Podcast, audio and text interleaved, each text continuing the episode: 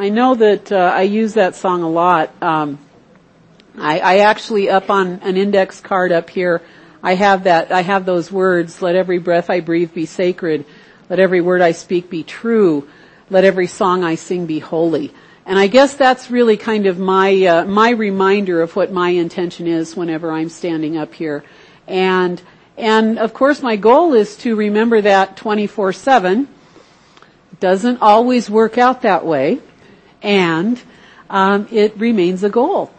Last week uh, we talked about that fifth unity principle about actually putting feet to the to the prayers that we believe. That it's not enough just to know this stuff, but we actually have to put it into action. We actually have to live the truth we know. And we are walking into the sort of what, you know, what is the focal point of anyone who in any way has their spirituality touch upon an affinity with Christianity. We are walking into that period of time. Unity does have its roots in Christianity and for me personally, traditional Christianity really didn't work very well. However, I have learned how to, how to take what is true and what is sacred and what is holy from what words have come down to us as the one that we look to as an elder brother, a way shower, a master teacher. There have been many master teachers over the course of humankind. And I believe at this point, and I didn't for a long time. Um, you know, I've I've had a lot of conversations with people, and especially when I was in ministerial school, about the fact that Jesus and I were not really on very good terms for a whole lot of my life, and um, and I, I now I come to really appreciate the journey that he walked, and so today we're going to put our focus on basic practices on hold for a couple of weeks as we focus really on why is it that we do look to someone as a master teacher? Why is it that after 2,000 years we still can find wisdom in his words, just as after 2,500 years people, including me, still find wisdom in the teachings of the Buddha, and then we can go back further and further and 5,000 years ago to the Tao, and there are truths that remain constant and remain true no matter how, no matter what the name is on the door that you walk into. And so please, as we're here today, if you are like me, someone who maybe has had a troubled relationship with uh, the Bible and Jesus and all of that stuff, um, I hope that today you will allow yourself to put that kind of aside. And one of the phrases that Jesus used frequently was that people needed to have eyes to see and ears to hear. And of course, most all humans have eyeballs and ears on the sides of their heads. So we know he was not talking about those who have physical eyes and physical ears. What I believe that he was talking about was that for those who are willing to go beyond the surface of things and look below and look within, that there are truths that are universal and that will help all of us to live more optimally in this world. And so one of the things that we do here each week, simply to reinforce that universality of the divine within each and every one of us, is to utilize words of affirmation words of affirmation and actually denial. Uh, you know, that, those were a couple of the first practices that we talked about a couple of months ago. When we talk about denials, we're not talking about pretending things are other than they are. That doesn't do anyone any good anywhere, anytime, I don't believe. Sometimes because of societal norms, we can't, we can't perhaps express our true feelings about something in that moment. But we do not want to go around pretending that everything is chirpy, happy, funny, and wonderful if our lived experience is not reflecting that. So what we do is we come together however it is that we are most at ease coming together, and we practice tools that will help us to release those things that are not serving us and to take hold and integrate those things that are more helpful. And as we look at the last week of the story around Jesus' life, we need to keep in mind that truly he was not here as the one and only, but that he was here as an example of how a fully human person could live their life as, and in awareness, I should say, of their fully divine truth. So if you wish and if you are willing, I hope you will speak these words of affirming that truth of your divinity. Releasing the things that are behind. I realize I am strong, positive, powerful, wise, loving, fearless, free spirit. I am the infinite expressing at the point I am. I am peace in the midst of all matters. And so it is. Amen. And feel free, you know, every time when we speak that, we've used different words in that. Um, at this point, we seem to be settled around the infinite. Um, you know, whatever, whatever that is, which is more than just the human of us, does not care what name we give it. It is not a being sitting up on a throne in the sky someplace, you know, saying, you good, you bad. It is a force of life. It is the energy of all that is. It is in, in some way that we don't understand the core of what we are. And so we are here to express that. And I just always like to let you know again that you are welcome to use whatever word for that that you want to use. My own favorite is the infinite realm of all possibility and potential, but it's not very poetic. It doesn't work in very well with song lyrics, I've found. Um, the one song that kind of does say that is an Eddie Watkins song, and, song, and we all just laugh, because our tongues just can't say it fast enough. But whatever it is in you, and that's the important thing, it's in you. Yes, it's out there, and yes, it's in the person sitting next to you, but it's in you. Everywhere present, all good without opposite. And Ernie, Ernie's gonna let me push my own slides today and I forgot about that. So, today is actually Palm Sunday.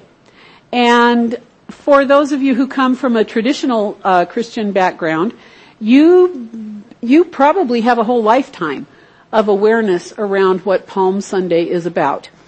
As someone who walked away early on, I didn't really know the story around Easter and Palm Sunday and all of that.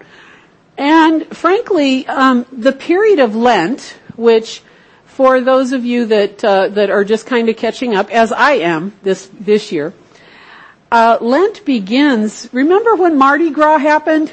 Everybody kind of remember Mardi Gras? Well, that's sort of the get the whole party out of your system before Lent starts. So Lent Lent is a period of 40, 40 days and Sundays are not counted in that. Sundays remained feast days. And it's the period that leads up to the Easter celebration. the story, if we were, if we were clicking on to Netflix or whatever, and we were going to get what, what is our story so far in this period of time? This is, this is as Jesus, who again, we look to as a fully human, fully divine being, just like you, just like me. And remember too, I'm going to tell you the story, the Bible story first, but then we're going to talk about what it means metaphysically. What does it mean to us? And this is one of those stories that for me works perfectly as a story because it gives me someone to emulate, someone to be inspired by, someone to learn from, and it works really well metaphysically because it reminds me that all of this is true about me as well. So Unity co-founder Charles Fillmore wrote, as most of you know who have been here for previous Lent periods, a book called Keep a True Lent. And normally I invest that whole Lenten period with my Sunday services and all of that. This time I'm just going to say life took me elsewhere. And so we have not really focused on Lent, but we are joining in with it today. And the affirmation that Charles Fillmore gives us for Palm Sunday is the spirit that raised up Jesus dwells in me and I am made perfect. And I'd like to talk for just a quick moment about that I am made perfect. That doesn't mean that if we do everything right, we will be perfect. It doesn't mean that if we strictly stay on the straight and narrow and if we never make any mistakes and if we live in that 24-7 consciousness of holiness, that then we will be made perfect. What this means is it's already done. You are made perfect. Whatever that is that created you did not leave a big hole inside of you and say, well, maybe one of these days you'll earn it. And then we'll put wholeness inside of you. You are wholeness expressing. You are that divine presence. You are that which sometimes goes by the name of God expressing right here, right now, today, in through as you. You are uniquely expressing the divine and you are made perfect already. We need to look also at that phrase, I am. If you were here a few weeks ago, I devoted a Sunday to that. The I am, when we see those words I am, or we hear the words I am, or we use the words I am, we are claiming an identity for ourselves. And this is a universal thing. Every language, in every single language people speak and say, I am, and how are the many ways we could fill that in? I'm busy. I'm tired. I'm so sick of this. I'm really angry about that. I love that. I'm in love with this. I'm just, I am just enjoying that. So every time we speak that I am, we are on some level of our beingness affirming what we believe about ourselves. So it kind of makes you want to look at your habitual use of that phrase. And that indeed was the homework a few weeks ago. Just curious, did anybody really listen to themselves that week and kind of have a, oh, not that fond of all the ways I'm using I am. I am refers to our sacred identity. One of the, one of just the little examples that I gave is we tend to say I'm sorry a lot. Oh, I'm sorry. Oh, I'm sorry. Oh, I'm sorry. I didn't bake you the big wonderful cake that you wanted. I'm sorry. I didn't pick up whatever it was. I'm sorry. You're not, you're not sorry. You may want to apologize. And in that case, why not be specific and say, I apologize without claiming some level of sorriness for yourself. And we don't have to make this, we don't have to make this like a beat ourselves up with it. But it's just a thing to be conscious of. And I'm always pretty conscious of it on Sundays when I'm talking about it because I know that before this next 30 or 40 minutes are up, I will probably say something attached to that I am that I really would prefer not to. It's just the way we are, but it's one of the things we look at. So the spirit that raised up Jesus dwells in me, dwells in you, dwells in all of us. And we are already divine. We are already whole, complete, and perfect. Our work is to know it and express it. So this is what the journey is about. So I'm going to give you the little, the little uh, two or three minute catch up. Jesus was, of course, nearing the end of his human experience, and he had gotten word that the brother of, he had three people in Bethany, Mary, Martha, and Lazarus, who were sisters and brother. And he had gotten word, these were very, very dear friends of his, that Lazarus was very, very ill. And so he was asked, he was off, you know, he was off healing the multitudes. He was off feeding the 5,000. He was off doing what his work was to do. And he got this message from Mary and Martha that their brother was very, very ill and did not appear to be going to live. And Jesus did what was his to do until it was time for him to extricate himself and go to Bethany and visit his friends. And by the way, this is the story as it's told in the book of John. As many of you know, the Bible has a lot of different stories about a lot of different things. In some of the other gospels, this was the week that Jesus went to the temple and turned over all the tables and all of that also. So the story from John is that by the time he finally stopped doing whatever it was he was doing and got to Bethany, Lazarus had died. And a lot of the people were grumbling. One of the things you'll notice throughout the Bible is there's a lot of people grumbling. From, from the days of Moses, the people grumble a lot. And what we need to remember is that as we look at these things metaphysically, people represent our thoughts. So there's a lot of grumbling in the Bible, this story of us.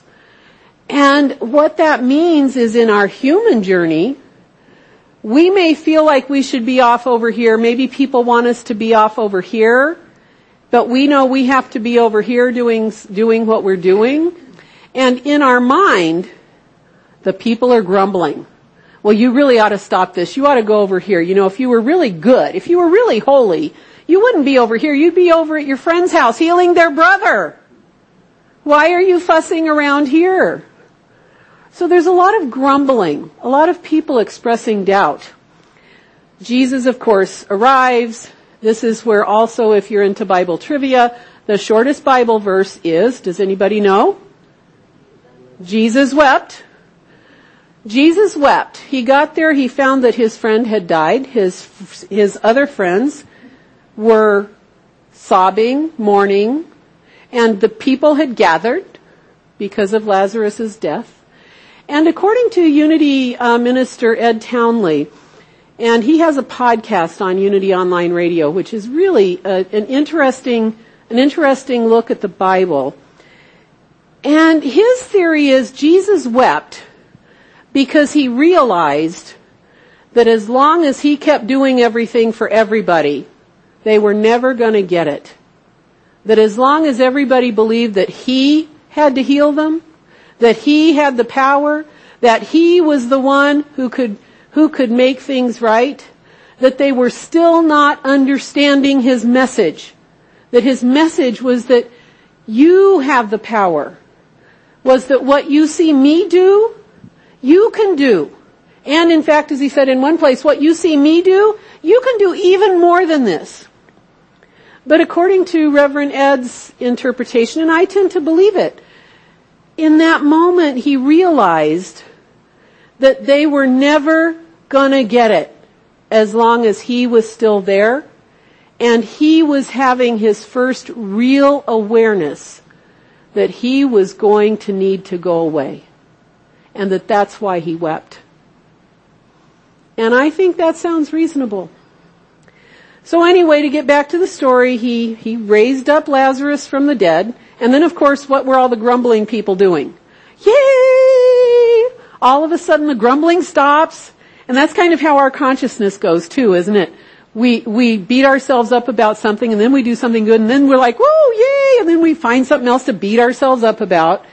And this was the story of how his life was playing out by this point, by the time he raised Lazarus from the dead, Jesus really had achieved quite a lot of sort of rock star status. And at that point, the throngs of people were just constant.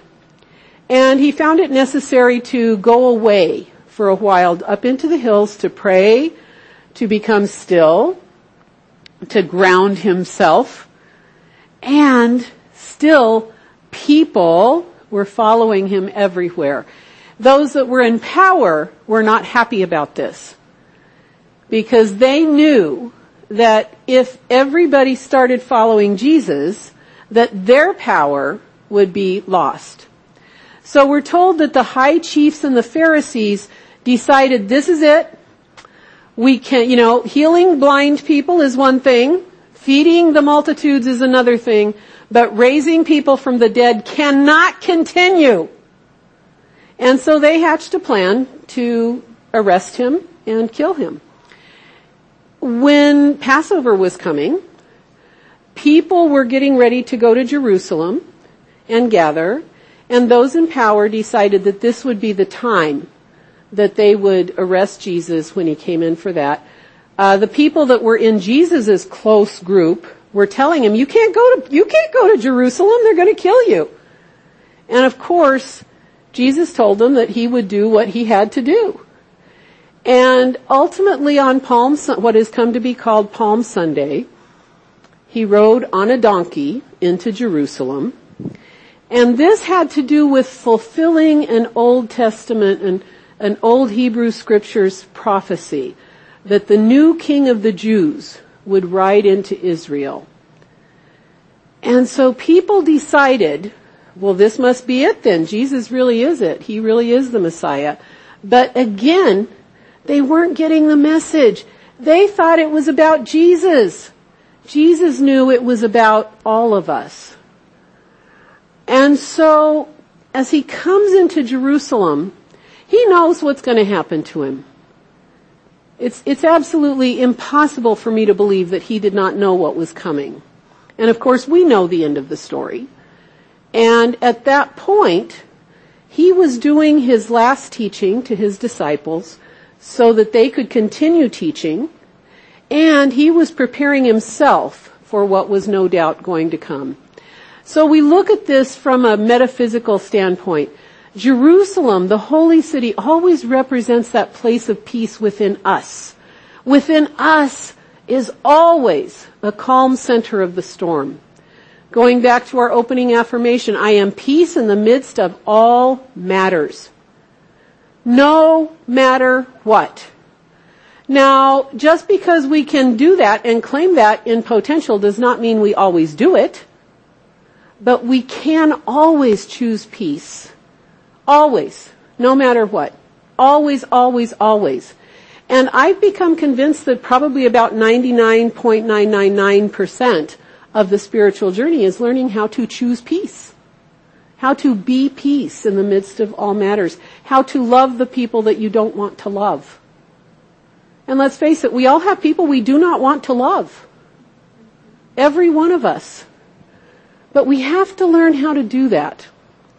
So when we talk about Jerusalem, we're, we're not just talking about Jesus, the man, riding the donkey into the city Jerusalem. We're talking about the Christ presence within us, that I am consciousness riding on an animal, which in Fillmore's, Fillmore's definition, Jesus riding in on the donkey represents the I am consciousness, the spiritual self that we are overcoming the animal, human that we are. That we are now the boss of the animal part of us. And that as we go into Jerusalem, we are finding that peaceful place. That place where we know we are strong, positive, powerful, wise, loving, fearless, free spirit. And we're doing that with confidence. We're walking our truth we are doing exactly what we talked about last week, which is living the truth that we know. And so again, Jesus represent, these are, these are by the way from Charles Fillmore's metaphysical interpretations. Jesus symbolizes our I am identity. Going to Jerusalem means taking the last step in unfoldment preparatory to the final step. So probably most of us in here at some point or other have thought, well, you know, this spirituality stuff is okay, but how far do I really want to take this? Like, do I have to be all holy all the time? Do I, do I have to, Do I have to stop having fun? Do I have to stop having people in my life? Do I need to go crawl into a cave and be a hermit and just meditate all the time? No, we do not. But again, our human ego, whose job is to keep us safe, is always on alert, kind of saying, you know, you, you know, it's okay to go to church and have fun talking with people and singing songs and eating coffee and all that sugary stuff. That's okay. It's even okay to read books and talk about it, but, but all in? Really? You really want to go all in? After all, look what happened to Jesus. So there's a point in our journey where we have to really look at what is it that our intention is. And this is where Jesus is. He could have stayed up in the hills. He could have stayed out of Jerusalem. He could have just continued to do what he was doing and said, you know, I really don't need to go down in all that fray.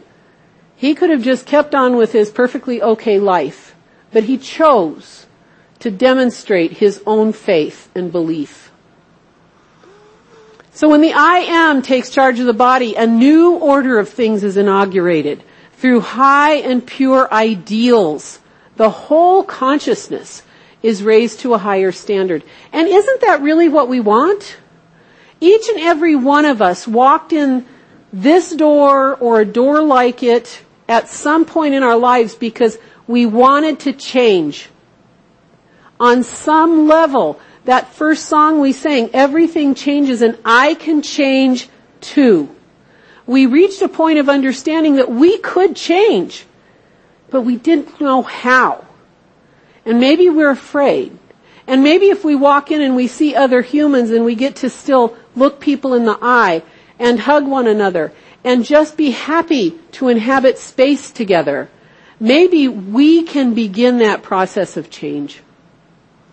So this is where we are and we come to a point that the question is now being asked within us. Is it time to take another step? Is it time to really stand in my truth and live my truth? And that, for most of us, is a really scary thing. I don't think I've ever admitted to this group, or even to maybe not anybody in this room, um, the day that I was ordained, uh, we had we had a visiting minister here, my mentor, and John had brought her in, and I was driving in by myself. And the day that I was being ordained four years ago, I pulled off into the, I had to pull off, you know, that, that, uh, Safeway up at Wilmot and Kolb. Um, I just had to pull off. And I just had to stay in that parking lot and have a big long talk with myself. And I, I was probably just there in that parking lot for 20 minutes thinking, I could go home. I could just go home. Do I really have to do this? even though I'd done all of that work and all of that, there was still that in me that was saying, I don't know. I don't know if I really want to do this or not. And so it's a serious thing. Do we really want to do this or not? And yet, as Fillmore reminds us, when we allow the Christ within us to take charge, that then a whole new order of things is created. We realize that we really can do more than we thought. We realize that there is another way of being in the world. And even though it's kind of like being a freshman in high school all over again, you know, you like, you learn, you learn. By the time you're in eighth grade, you think you're pretty cool, you know. Well, in California, we went to eighth grade. Maybe here it goes ninth grade. But then there's that step into being a freshman in high school, and all of a sudden, what are you? You are just like scum of the earth again. And you don't know, people don't realize you're like a human. You're just one of those little kids over there. And the thing is, when you are one of those freshmen, you can't really understand how everybody knows it. How do they all know I'm a freshman? It's because we have stepped into another stage of beingness and everybody's kind of like, oh, you finally got here, huh? And then the same thing happens when we go to college. And then what happens again when we go out into the work world? We're the new guy.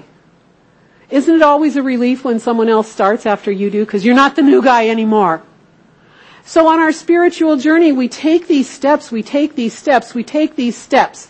And when we get to that point where we are willing to stand in our truth and be what we are, we're working in a whole new realm again.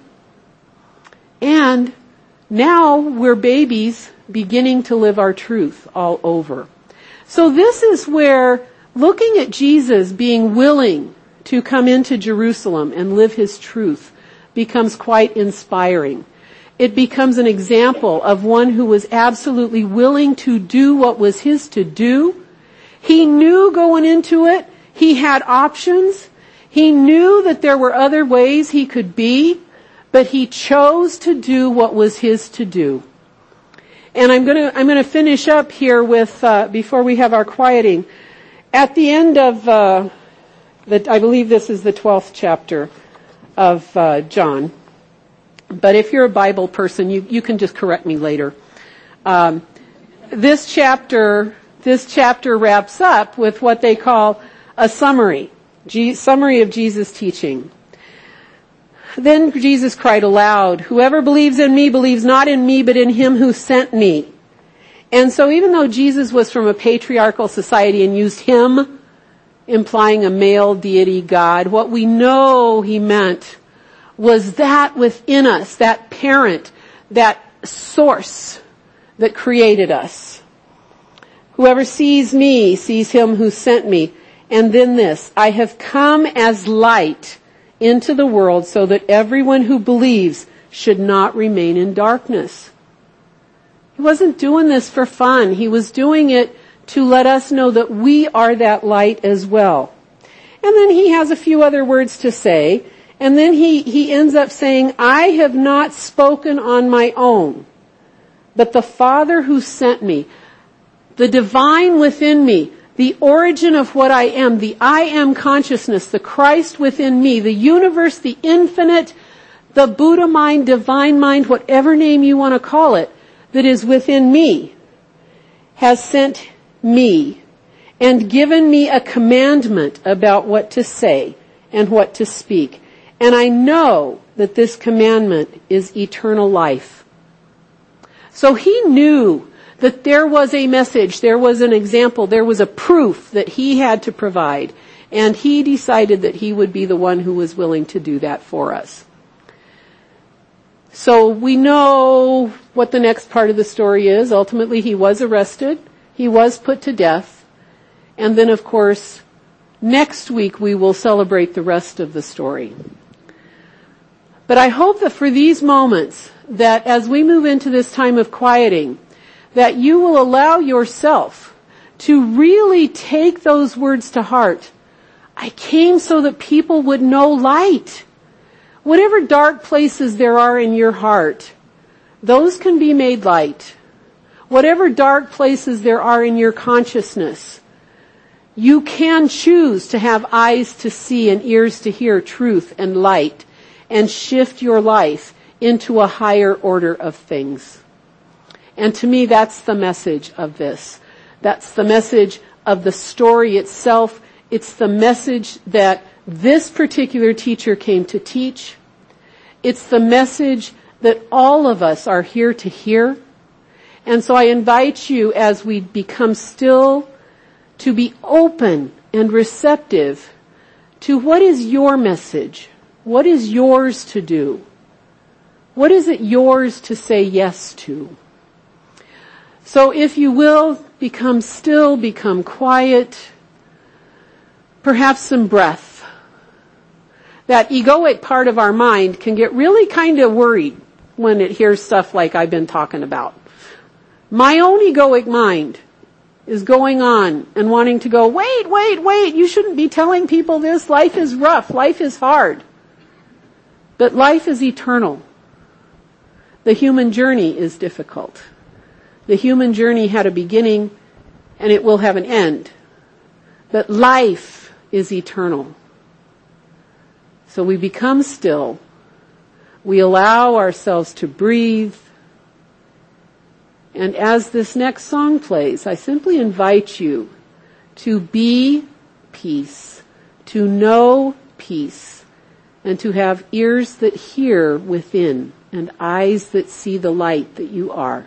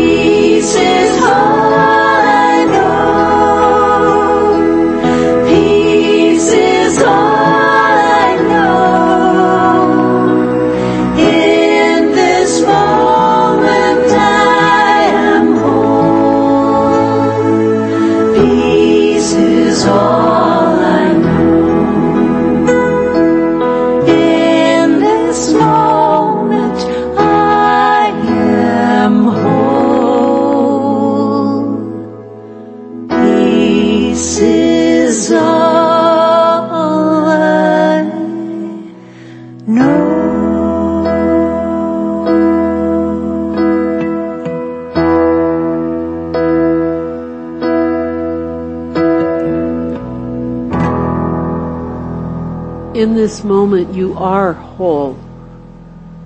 You were created in and of the wholeness that is the seed of all. That is all good, good without opposite. In this moment, everything has the potential to change.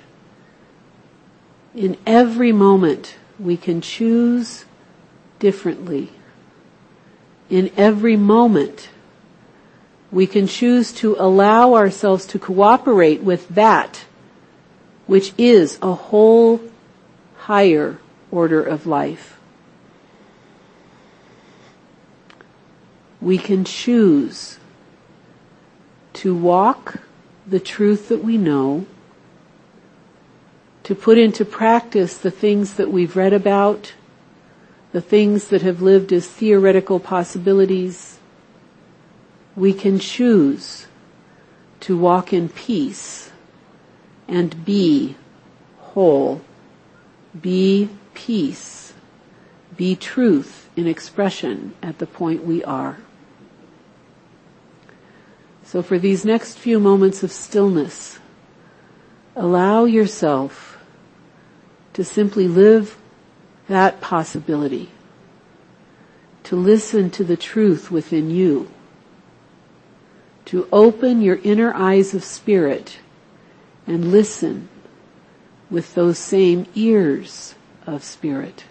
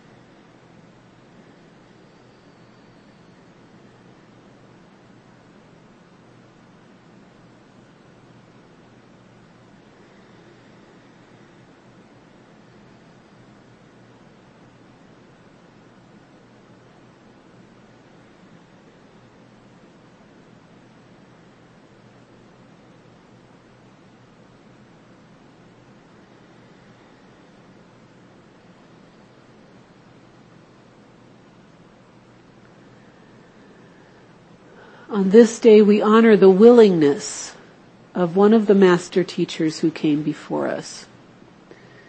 We honor the willingness of this human, this fully human man, to live the light of his divinity. And it's entirely possible he didn't really know how to do that any more than we do when he first said yes. And as he walked his truth, the way was shown to him. And he continued to be willing. Again, willing so that we don't have to live in darkness. Willing so that we can see an example of one who did greater things and told us we could do even greater than that. So we take him at his word. We choose to believe and we offer appreciation and gratitude. We offer appreciation and gratitude to all of the teachers along the spiritual journey. Some of them are known by all of us, and some of them that just pop up for a few minutes in a day and then move on. But we know that our way is guided in light because we are light. We know that our way will be walked in love because we are love. We know that peace will be present because we are the presence of peace in the midst of all matters. We know this is so, and so it is. Amen.